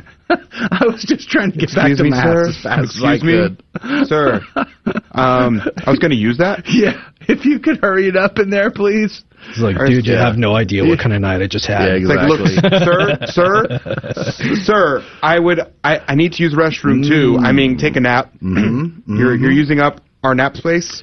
Hey, uh, by the way, if you missed our conversation with Trevor or with Keean Bexte about the protests all across the world, do me a favor, check out our podcast feed. You can find that linked up on our website at grnonline.com forward slash CDT. There was a story out of Philadelphia that was so disturbing, but I, I hate to say this, it was just one of many, many, many, many stories these days of random acts of violence for no reason other than, well, I guess it's just, you know, that time of day. And uh, this gentleman was attacked by teenagers with a traffic cone, and he later died of his wounds. His family is in great mourning. This happened in Philadelphia, and it just it's heartbreaking. And I wanted to uh, talk to somebody from the Philly area, so I reached out to my friend Mark Houck from the King's Men Apostolate, and by the way, a co-host of A Life Lived Joyfully, which you can hear Monday through Friday right across the Guadalupe Radio Network. He covers Tuesday. Good morning to you, Mark Houck. Good morning, Joe. Praise be to God. Drive Time. It's good to have you on again. It's good to see you again. You're looking good. Praise be to God. Well, thanks be to God. We are in the city of brotherly love. yeah, you can tell. You can just tell. I mean, uh, Philadelphia does seem to be having some big issues. Now, maybe it's just from the outside looking in that we're just all we see is the worst stuff in the headlines and it's not as bad as it seems. I, I, I grant that that could be the case. But between the uh, drug epidemic there, the synthetic drug epidemic that we've been seeing, zombie like uh, people addicted to uh, the synthetic uh, drugs coming across our southern border, but also the random acts of violence. New York is plagued with it in the Bronx and and all of the boroughs, but Philadelphia seems to be also having issues. What's going on, Mark Houck? Well, uh, this is as old as the sin of Cain and Abel, right? Uh, this is not anything new for our city. Uh, when I reflected on this, I, I said to myself, these are teenagers, right? These are teenagers who are running the streets at 3 a.m. I used to work in juvenile justice, Joe. You might remember that for about four plus years, and about ninety percent of all crime among juveniles, even adults, is linked to fatherlessness. Mm. So we're talking about why you know these these young people on the streets at those hours. Um, showing great disrespect to a, a man of the same color as them. This isn't a black on white crime or anything like that. Uh, just running, doing bad things, and and this is the Badlands, right? This is the Badlands where bad people do bad things, and so uh, this is related to um, to a lack of uh, a father in the, in these young men's lives. I'm sorry, that's that's kind of what it really comes down to. And you know, it's interesting because I was remembering it was uh, I think you need to mute your Zoom there, Mark. Uh, but I was remembering Dr. Dobson's uh, raising boys. He had a program back in the early 2000s on raising boys to become men, and my wife and I went through that program, and and I remember him talking about a study done on elephants and how they took juvenile male elephants away from their herd, away from uh, adult male elephants. And these juvenile male elephants were running amok. They were going and doing crazy things and violent things. And then when they introduced a bull back into the mix, they calmed down. They went back to order. And I found that super fascinating because it's true. We see fatherlessness off uh, off the charts, and we're seeing crime, violent crime, and it boggles the mind how how even roving teenagers, which was the case in in uh, the the situation in Philadelphia with these with this gentleman who was in his 70s who was murdered by these roving teenagers. Like, what makes them want to do such evil things? But I, I asked the bigger question mark: Are we headed for Gotham City? It feels like society is headed towards greater lawlessness. I, I'm the half glass full guy. I need you to be the half uh, glass or the half. I'm the half empty. You're the half full. That's what I need. Uh, I'm the guy that had, we say we got the wrong glass. yeah, it's it's scary. Uh, every day, you know, we're we're seeing this, and um, I, I don't know about Gotham City. I mean, we know the gates of hell will not prevail against us, but here we are, and you know, we fight the good fight, and we continue to encourage and build up. And you know, I, I have to I have to be the glass half full you know, we do more good than we do bad. Not just in the city of Philadelphia, but I was thinking about uh, in in Houston when you guys had the hurricane, and you you said the great. Um, not the hurricane, but the big one that where they had the flood. Uh, you said this is humans helping humans. Yeah, we see great. that every day in the city of Philadelphia. We see, you know, there's good people there. Uh, unfortunately, this is what gets the media attention. You know, so there's good people in the city of Philadelphia. We're in there fighting for babies' lives, for at the abortion facilities, and and there's good people who are helping people just randomly. So you know, I, I don't know. This is we we could curse the darkness, right? Or we could you know, bless the uh, the the day by by doing one good act of kindness, you know, random act of kindness. Well, okay, so that's good. I'm glad it's not as bad as it seems. So how do we turn things around? How do we actually make a dent in the life of these young people who seem fa- have to have fatherless, fatherlessness uh, in their life and therefore are running out of control? How do we change that? And I mean, not just from a philosophical perspective, but actually transform their communities so that this type of behavior is really um, stunted. Yeah, you know, interesting question, and and of course that's a, a large question. Uh, I'll share with you what Camden, New Jersey did, which is right across the bridge from uh, Philadelphia. And this is maybe a way that, that could be done, but it does take one brave person. Uh, in this case, it was a, a juvenile justice judge uh, who was on the bench, no longer, but he decided that for every young person who came before him that um, he felt had the potential uh, to put plug him into the King's King's Men apostolate, believe it or not, he would mandate from his from his bench nice. that uh, in order for the kids to come off juvenile probation, Mhm. they were going to have to link arms with the King's Men and come to our retreats. And we brought multiple kids from the Camden area right off the streets. And the Camden was the number one murder capital of the United States for a while. Uh, and and this took one brave man, one brave judge, who said, you know what? Even though this is a faith-based organization, not that it made a difference, I see value in what they're doing. So I think we need to plug these kids in. Uh, you know, PAL, Police Athletic League was started for that reason, to get these kids off the streets. This has been going on for a long time, and we just need more people to invite these young people or, uh, you know, a caring uncle or something like that into an apprenticeship of father and sonship. Uh, unfortunately, unless that happens, you know, there's going to be a continual breakdown of these kids running rogue on the road and um, streets at, at, at odd hours. This is the devil's hour, right? It was about 3 a.m. when when this crime took place. So, I mean, these kids should be sleeping. You know, they, they we need people to uh, step up and have that courage to invite them. And a and a judge in this case in Camden took the, took it upon himself to do that. I think we need more people like that. You know, speaking of middle of the night, when during the 2020 riots, when um, our church was being threatened by Antifa, a bunch of guys, I was just one of them, decided that we were going to stand guard over our parish, make sure that nothing happened in the middle of the night. And so I did a night shift, and I, I think it was like two or three o'clock in the morning teenagers on on bicycles running up and down the streets just doing whatever. And you're just sitting there going what in the world is going on in their life that this is okay? Now i snuck out as a kid. I mean i did crazy things as a kid. So i get the kids are going to do bad uh have bad choices.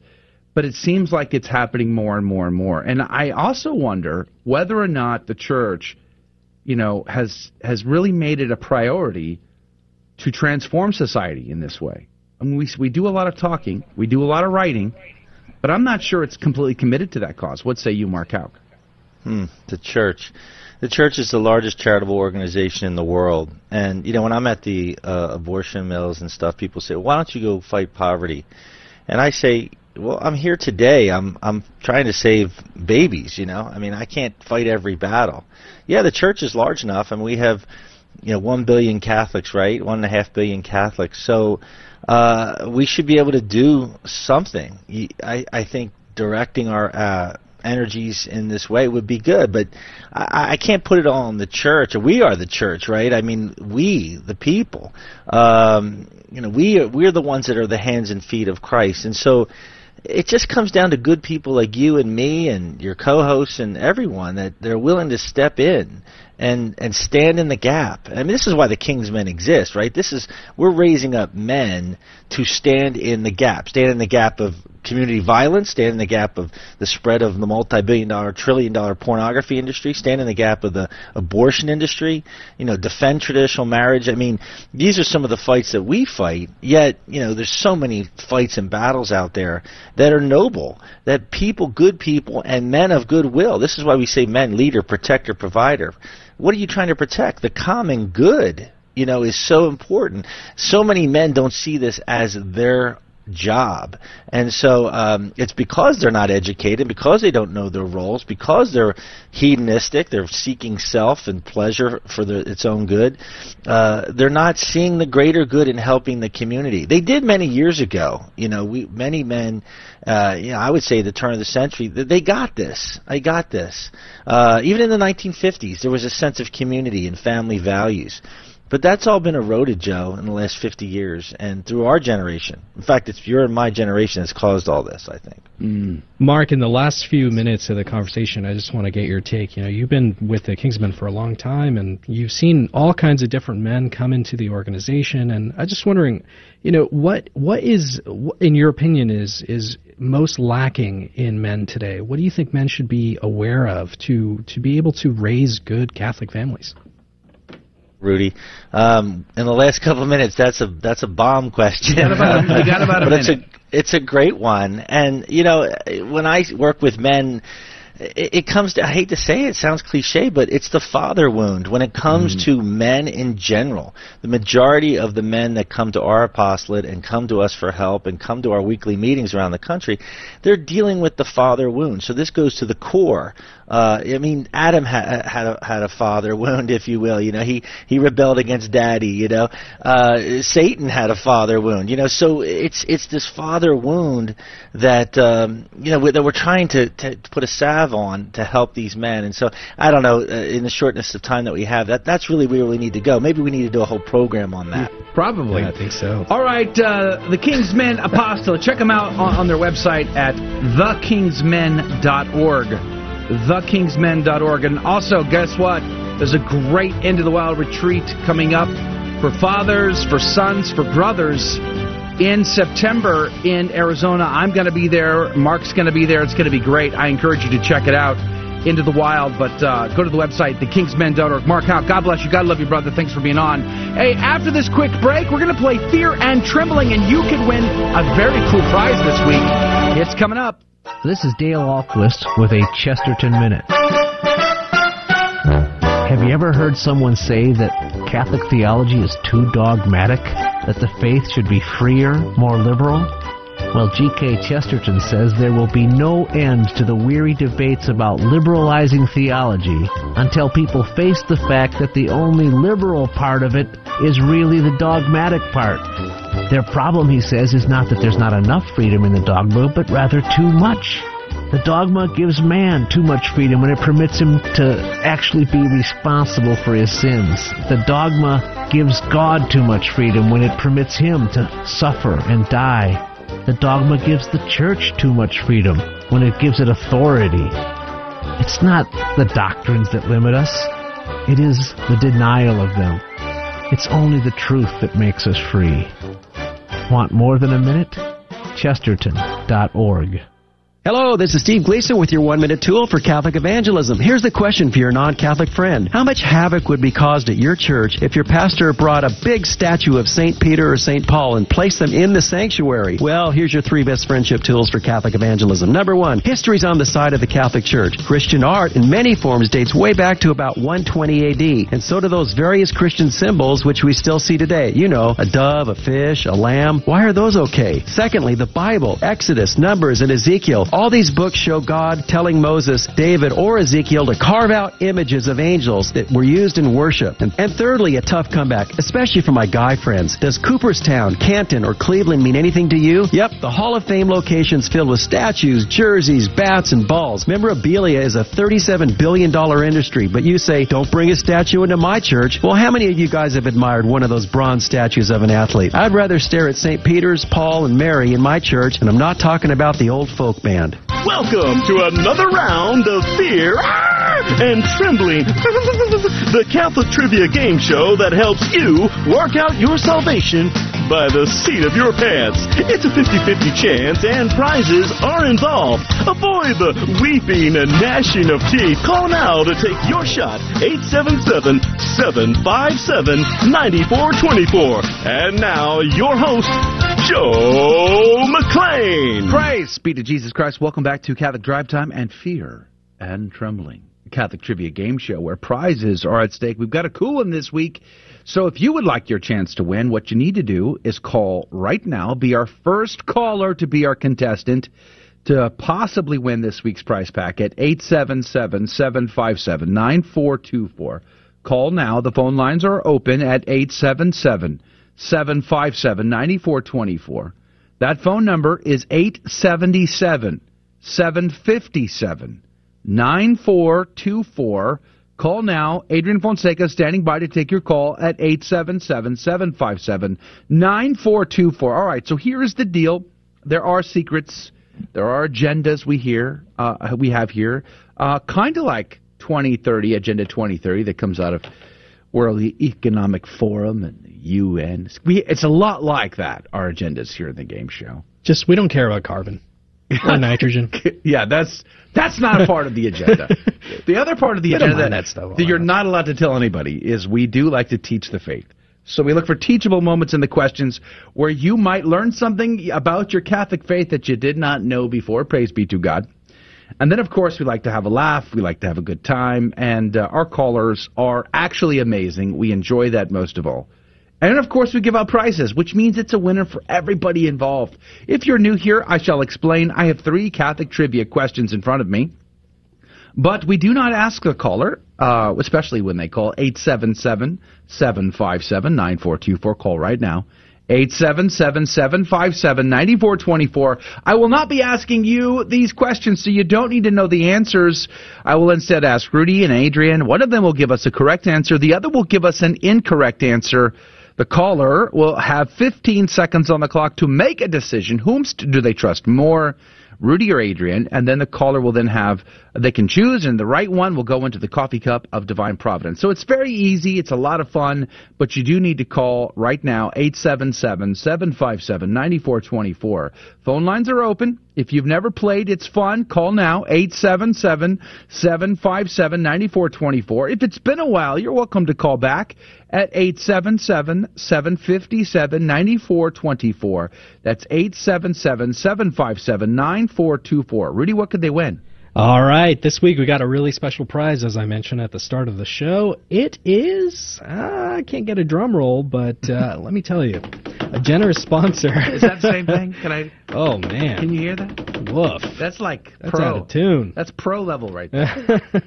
I took drumline when I was in middle school. Did you? It was pretty good. really? Well, anyway, a generous sponsor has given us a beautiful hardbound pictorial lives of the saints. And if you're watching this on a stream, I'm going to show it to you right now. Beautiful hardbound book. It's a reproduction of the legendary 1887 version, originally compiled and illustrated by the Benziger brothers. If you don't know who they are, look them up.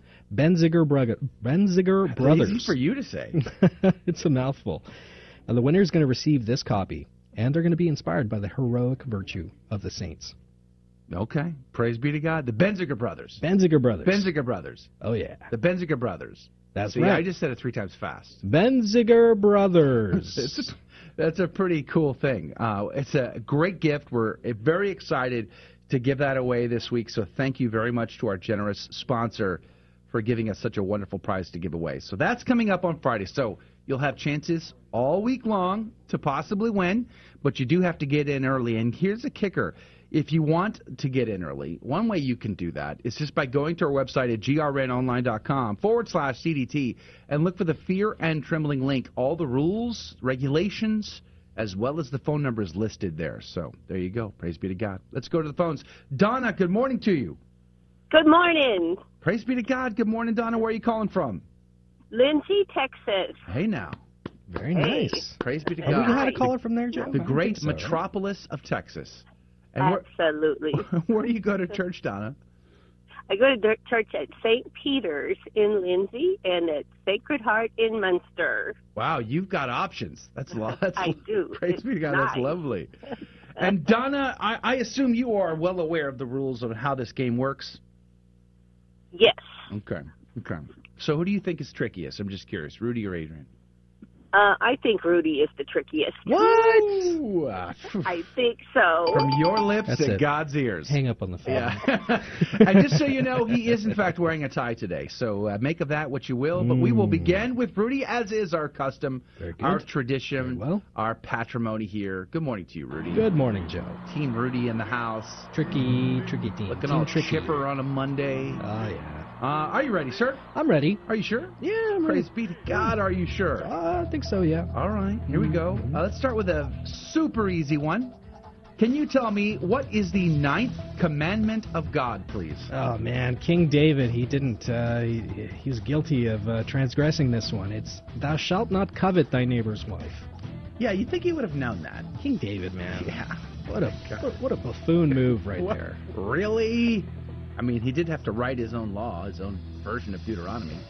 Yeah. Uh, but still, nonetheless. All right, so you're saying, Thou shalt not covet thy neighbor's wife is the ninth commandment of That's God. right. That's your answer. Mhm. All right. Adrian, you are an expert on the commandments of God. It's true. I got my PhD in the Ten Commandments. Ten Commandmentology. Mhm. Got it. Ten is in the middle. Can you tell me what the ninth one was, please? Yes, the ninth commandment. This is like my favorite commandment. Is it? It is, Thou shalt eat more chocolate. Yeah. Uh, now, normal, under normal circumstances, I would say this is a a good thing. This Yeah. is because we're vegetarian minded. We like veg- vegetables. Right, exactly. And chocolate. And, is and trust me, greatest I, I have a vegetables. I identify as a PhD in Ten Commandmentology. I got it. So- Okay. Well, Donnie, you got choices. Obviously, A- Adrian is thinking this is, you know, we're God wants us to have the greatest vegetable on the earth, which is chocolate. Yes. Uh, in great Yes. Supply and abundance because, you know, he, he overwhelms us with grace and goodness. But uh, Rudy, is, on the other hand, is going a little bit more darker today. He's saying, Thou shalt not covet thy neighbor's wife. 15 seconds on the clock. Who is right? Who is wrong? Donna, what say you? I think it's Tricky Rudy this morning. Tricky Rudy. Rudy. Tricky So wise. You can't trick Donna. Can't trick Donna. Yeah, I don't know how you got that one right. Golly, I, you is so I don't tricky. either.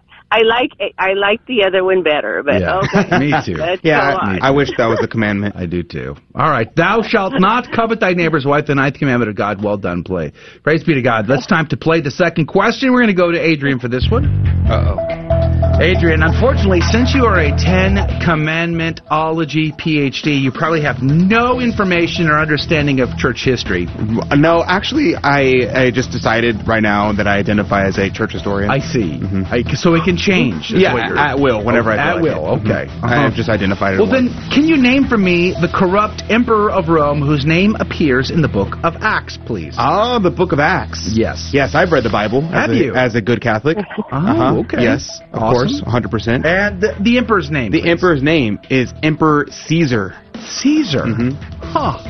Et That's tu, in the Bible. Little Caesar?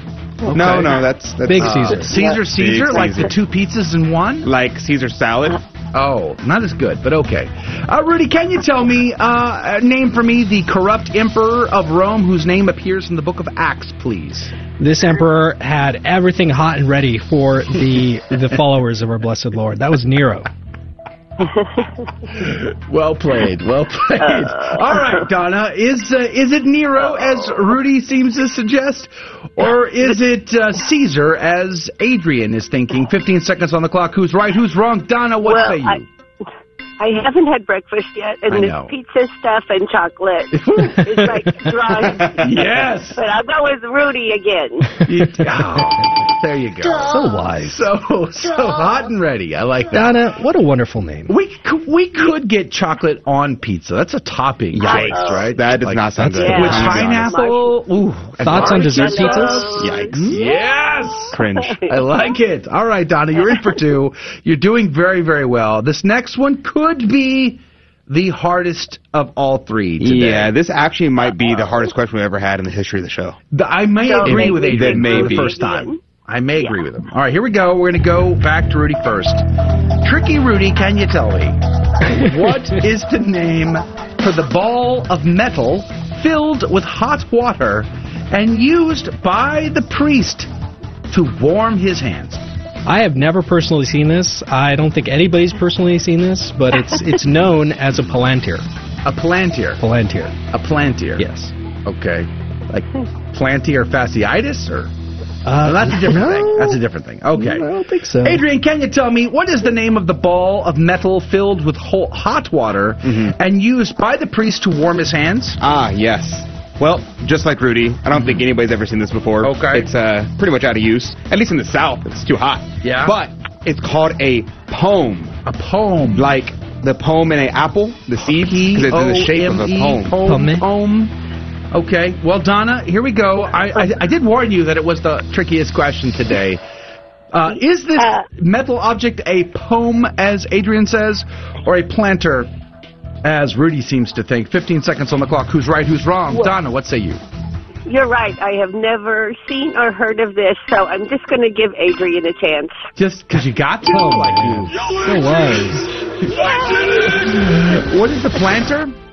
Palantir is the uh, weird crystal object from Lord of the Rings that uh, Oh. somehow uh, the uh, Sauron can look through. I don't know. like a crystal ball. That's basically what it is. If you've ever seen a pome in your life, please let me know. I'm very curious to know if it exists somewhere where it's cold. Pome is the actual answer to this. A metal ball filled with hot water. Congratulations! Donna, you did Yay. great. Perfect score. Well played. Thanks for laughing with us today. Thank you. Okay. God bless Well, you. Have a good day. Have God a great bless. day. We're going to put you on hold, Donna. And that is going to do it for the radio side. We have survived it by the grace of God, and we're going to conversate with you directly in the after show. So be sure to hang out with us on our website at grnonline.com forward slash CDT. Tomorrow, uh, we'll have more interesting conversation for you headed on Catholic Drive Time. So, we'll be right Thank back. you for joining us on your Catholic Drive Time, where it is our pleasure to keep you informed and inspired. Join us Monday through Friday at the same time, right here on your favorite Catholic radio station. Don't forget to connect with us. Just go to facebook.com forward slash Catholic Drive Time. Again, that's facebook.com forward slash Catholic Drive Time. Be sure to share more than just us today. Share Jesus with everyone you meet. Bye now, and God love you.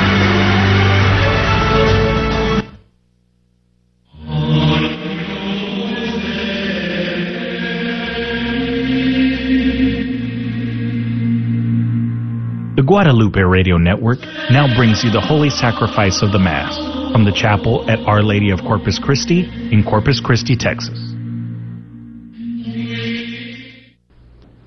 Welcome to the Holy Mass at Our Lady of Corpus Christi Chapel. Today we celebrate the memorial of Saint Benedict. The intention for today's Mass is for all of our online viewers and for those joining us through Guadalupe Radio. Lift high the cross, the love of Christ proclaim, till all the world adore his sacred name. Come, brethren, follow where our captain trod, our King victorious, Christ the Son of God. Lift high the cross, the love of Christ proclaim, till all the world adore his sacred name. In the name of the Father, and of the Son, and of the Holy Spirit. Amen. The grace of our Lord Jesus Christ, and the love of God, and the communion of the Holy Spirit be with you all. And with your spirit. My brothers and sisters, let us acknowledge our sins, and so prepare ourselves to celebrate the sacred mysteries.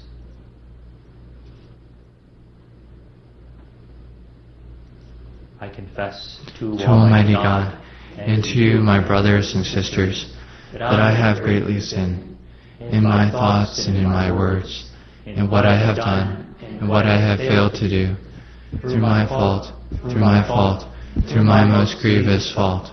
Therefore I ask Blessed Mary, ever Virgin, all the angels and saints, and you, my brothers and sisters, to pray for me to the Lord our God. May Almighty God have mercy on us, forgive us our sins, and bring us to everlasting life. Amen. Lord, have mercy. Lord, have mercy. Christ, have mercy. Christ, have mercy. Lord, have mercy.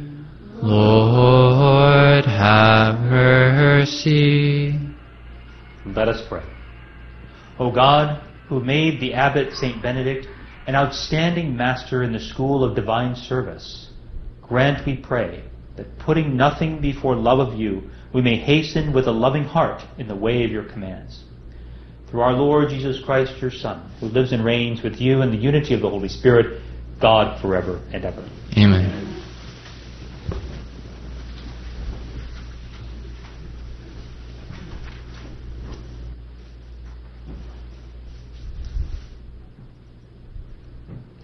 A reading from the book of the prophet Isaiah. Hear the word of the Lord, princes of Sodom. Listen to the instruction of our God, people of Gomorrah. What care I for the number of your sacrifices, says the Lord. I have had enough of whole burnt rams and fat of fatlings. In the blood of calves, lambs, and goats, I find no pleasure. When you come in to visit me, who asked these things of you? Trample my courts no more, bring no more worthless offerings. Your incense is loathsome to me. New moon and Sabbath, eating of calling of assemblies, octaves with wickedness, these I cannot bear. Your new moons and festivals I detest. They weigh me down. I tire of the load. When you spread out your hands, I close my eyes to you. Though you pray the more, I will not listen. Your hands are full of blood. Wash yourselves clean. Put away your misdeeds from before my eyes. Cease doing evil. Learn to do good. Make justice your aim, redress the wrong. Hear the orphan's plea. Defend the widow. The word of the Lord. Thanks be to God. To the upright I will show the saving power of God. To the upright I will show the saving power of God. Not for your sacrifices do I rebuke you, for your burnt offerings are before me always. I take from your house no bullock, no goats out of your fold. To the upright I will show the saving power of God. Why do you recite my statutes and profess my covenant with your mouth, though you hate discipline and cast my words behind you? To the upright I will show the saving power of God. When you do these things, shall I be deaf to it? Or do you think that do you think that I am like yourself? I will correct you by drawing them up before your eyes. He that offers praise as a sacrifice glorifies me, and to him that shows goes the right way, I will show the salvation of God. To the upright I will show the saving power of God. Alleluia, Alleluia, Alleluia. Alleluia, Alleluia, Alleluia. Blessed are they who are persecuted for the sake of righteousness, for theirs is the kingdom of heaven. Alleluia, Alleluia, Alleluia. The Lord be with you. And with your spirit. A reading from the Holy Gospel according to Matthew. Glory to you, O Lord. Jesus said to his apostles, Do not think that I have come to bring peace upon the earth. I have come to bring not peace, but the sword. For I have come to set a man against his father, a daughter against her mother, and a daughter in law against her mother in law, and one's enemies will be those of his household. Whoever loves father or mother more than me is not worthy of me, and whoever loves son or daughter more than me is not worthy of me. And whoever does not take up his cross and follow after me is not worthy of me. Whoever finds his life will lose it, and whoever loses his life for my sake will find it. Whoever receives you receives me, and whoever receives me receives the one who sent me. Whoever receives a prophet because he is a prophet will receive a prophet's reward. And whoever receives a righteous man because he is righteous will receive a righteous man's reward.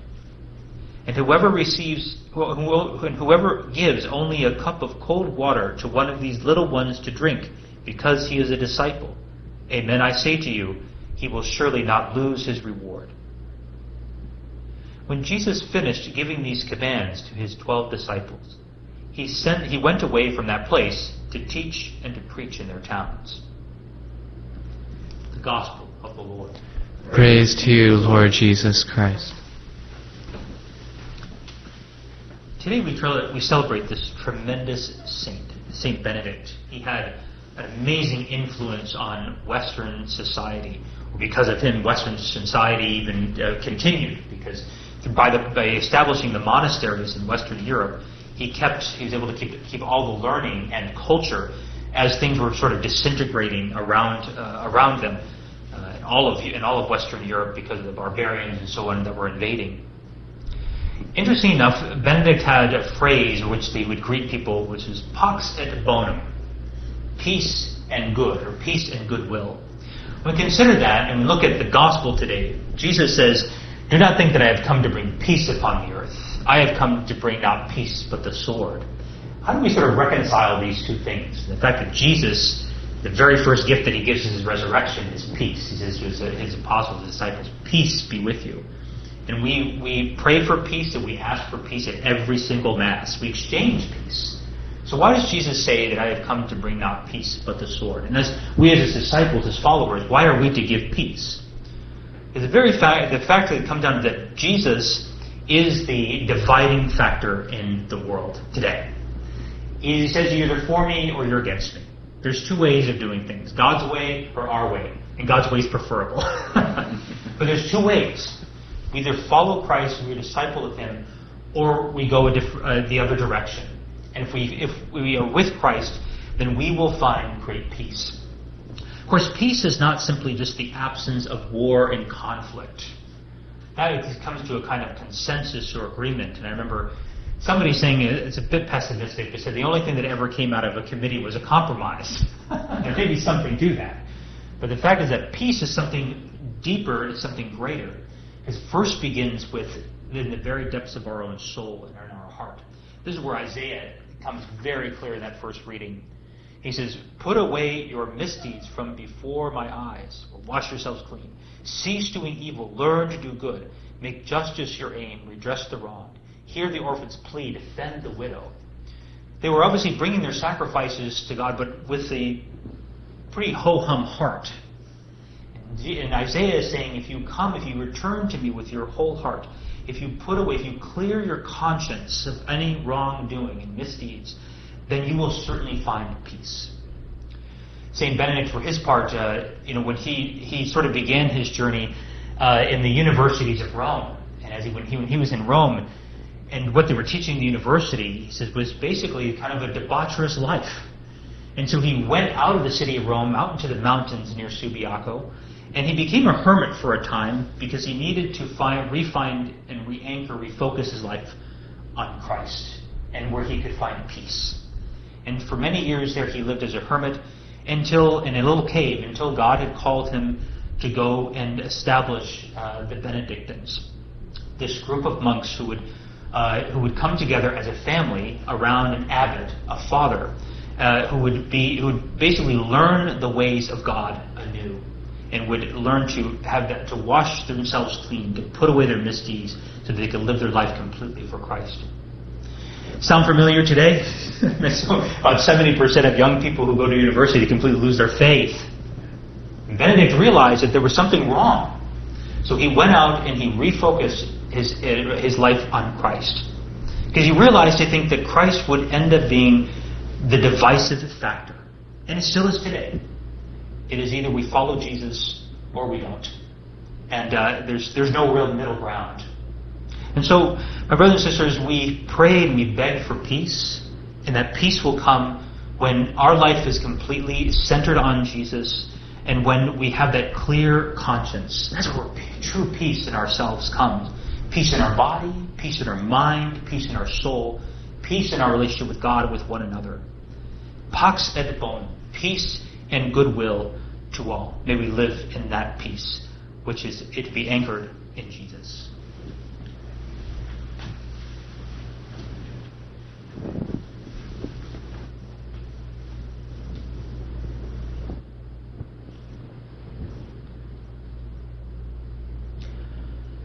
We have all gathered here, dear brothers and sisters, to celebrate the mysteries of our redemption. Let us therefore ask Almighty God that the whole world may be watered from these springs of all blessing and life. For all who have vowed themselves to God, that with His help they may faithfully keep to their resolve, we pray to the Lord. Lord, hear our prayer. For peace among nations, that delivered from all turmoil, the peoples may serve God in freedom of heart. We pray to the Lord. Lord, hear our prayer. Let us pray for the elderly who suffer from isolation or sickness, that they may be strengthened by our love of them as our brothers and sisters. We pray to the Lord. Lord, hear our prayer. For ourselves gathered here, that as God does not cease to sustain us with the things of this life, we may know how to use them in such a way that we may hold even now to the things that endure forever. we pray to the Lord. Lord, hear our prayer. For the peace and goodwill and intention of those who join us through Guadalupe Radio Media and those who join us online, those who are enrolled in our Salt Mass Association, we pray to the Lord. Lord, hear our prayer. Finally, let us pray for those who have died, for all the holy souls in purgatory, they may rest in peace. We pray to the Lord. Lord, hear our prayer. May your mercy, we beseech you, O Lord, be with your people who cry to you, so that what they seek at your prompting, they may obtain by your ready generosity through Christ our Lord.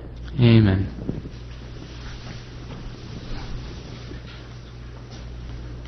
O God, our help in ages past, our hope for years to come, our shelter from the stormy blast, and our eternal home. Under the shadow of thy throne, thy saints have dwelt secure. Sufficient is thine arm alone, and our defense is sure. Before the hills in order stood, or earth received her frame. From everlasting thou art God, to endless years the same. Pray, dearly beloved, that my sacrifice and yours may be acceptable to God, the Almighty Father. May the Lord accept the sacrifice at your hands for the praise and glory of his name, for our good and the good of all his holy church. Look kindly, Lord, upon these holy offerings, which we make in honor of Saint Benedict, and grant that by following his example in seeking you, we may merit the gifts of unity in your service and of peace. Through Christ our Lord. Amen. The Lord be with you. And with your spirit, Lift up your hearts. we lift them up to the Lord. Let us give thanks to the Lord our God.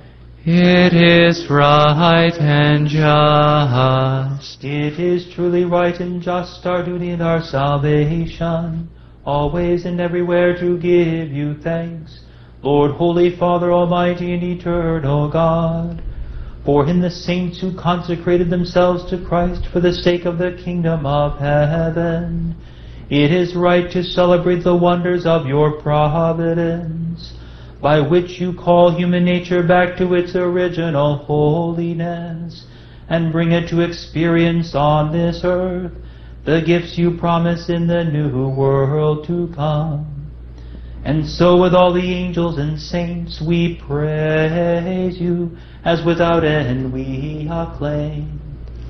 Sanctus, Sanctus, Sanctus Dominus Deus Sabaoth, pleni sunt caeli et terra, gloria tua, Hosanna in excelsis, benedictus, qui venit in nomine Domini, Hosanna in excelsis.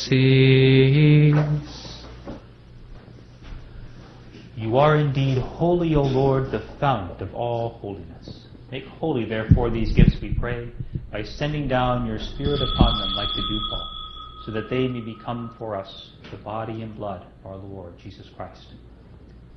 The time he was betrayed and entered willingly into his passion, he took bread and giving thanks broke it, and gave it to his disciples, saying, Take this, all of you, and eat of it, for this is my body which will be given up for you.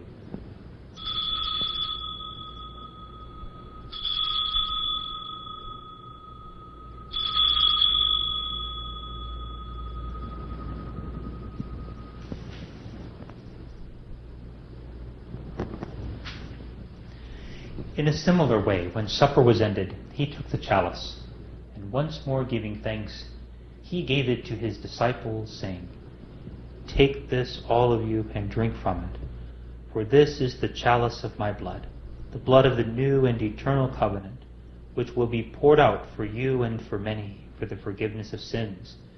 Do this in memory of me.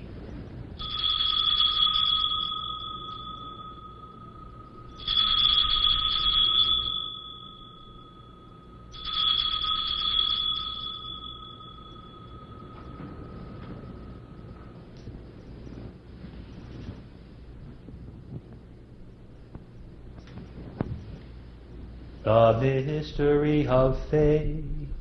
We Proclaim your death, O Lord, and profess your resurrection until you come again. Therefore, as we celebrate the memorial of his death and resurrection, we offer you, Lord, the bread of life and the chalice of salvation, giving thanks that you have held us worthy to be in your presence and minister to you. Humbly we pray that, partaking of the body and blood of Christ, we may be gathered into one by the Holy Spirit.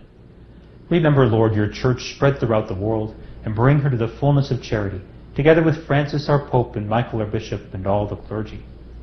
Remember also our brothers and sisters who have fallen asleep in the hope of the resurrection, all who have died in your mercy. Welcome them into the light of your face. Have mercy on us all, we pray, with the Blessed Virgin Mary, Mother of God, with Blessed Joseph, her spouse, with the blessed apostles and all the saints who have pleased you throughout the ages, we may merit to be co-heirs to eternal life and may praise and glorify you through your Son, Jesus Christ. Through him and with him and in him, O God Almighty Father, in the unity of the Holy Spirit, all glory and honor is yours forever and ever. Amen. At the Savior's command, informed by divine teaching, we dare to say, Our Father, who art in heaven, hallowed be thy name. Thy kingdom come, thy will be done, on earth as it is in heaven. Give us this day our daily bread, and forgive us our trespasses, as we forgive those who trespass against us. And lead us not into temptation, but deliver us from evil. Deliver us, Lord, we pray, from every evil. Graciously grant peace in our days, that by the help of your mercy we may be always free from sin and safe from all distress, as we await the blessed hope and the coming of our Savior Jesus Christ. For the kingdom, the power, and the glory are yours, now and forever. Lord Jesus Christ, who said to your apostles, Peace I leave you, my peace I give you. Look not on our sins, but on the faith of your church, and graciously grant her peace and unity in accordance with your will, who live and reign forever and ever. Amen. The peace of the Lord be with you always. And with your spirit. The sign of peace.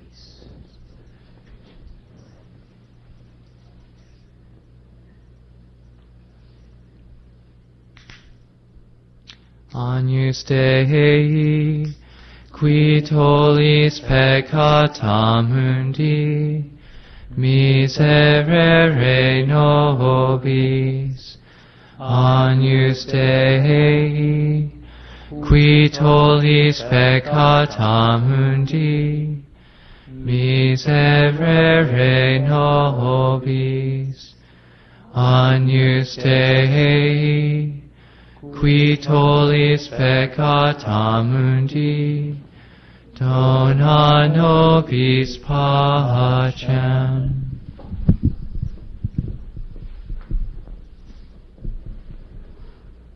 Behold the Lamb of God. Behold him who takes away the sins of the world. Blessed are those called to the supper of the Lamb. Lord, I am not worthy that you should enter under my roof, but only say the word, and my soul shall be healed.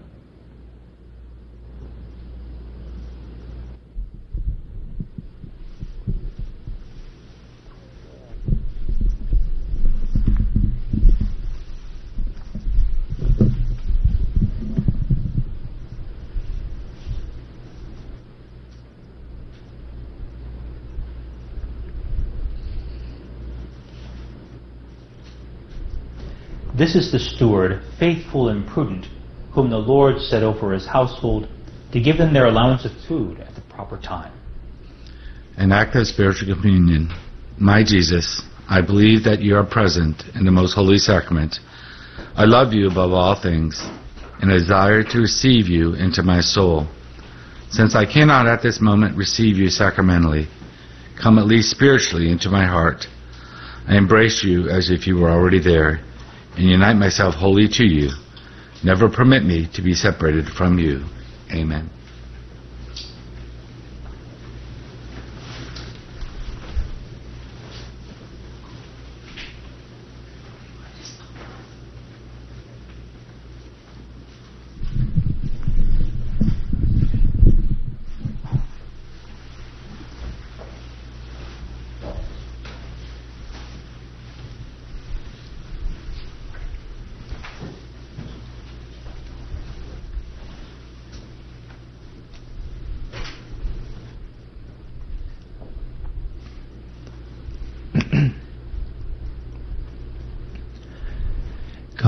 Godhead here in hiding, whom I do adore. Masked by these bare shadows, shape and nothing more. See, Lord, at thy service, low lies here a heart, lost, all lost in wonder, at the God thou art. Seeing, touching, tasting, are in thee deceived. Houses trusty hearing, that shall be believed. What God's Son has told me, take for truth I do. Truth himself speaks truly, or there's nothing true.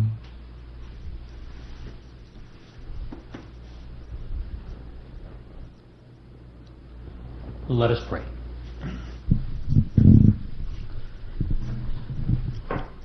Having received this pledge of eternal life, we humbly beseech you, O Lord, that attentive to the teaching of St. Benedict, we may faithfully serve your designs and love one another with fervent charity through Christ our Lord.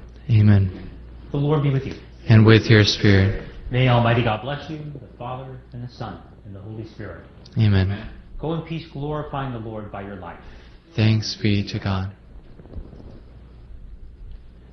Hail Mary, full of grace, the Lord is with you. Blessed are you among women, and blessed is the fruit of your womb, Jesus. Holy Mary, Mother of God, pray for us sinners now and at the hour of death. Amen.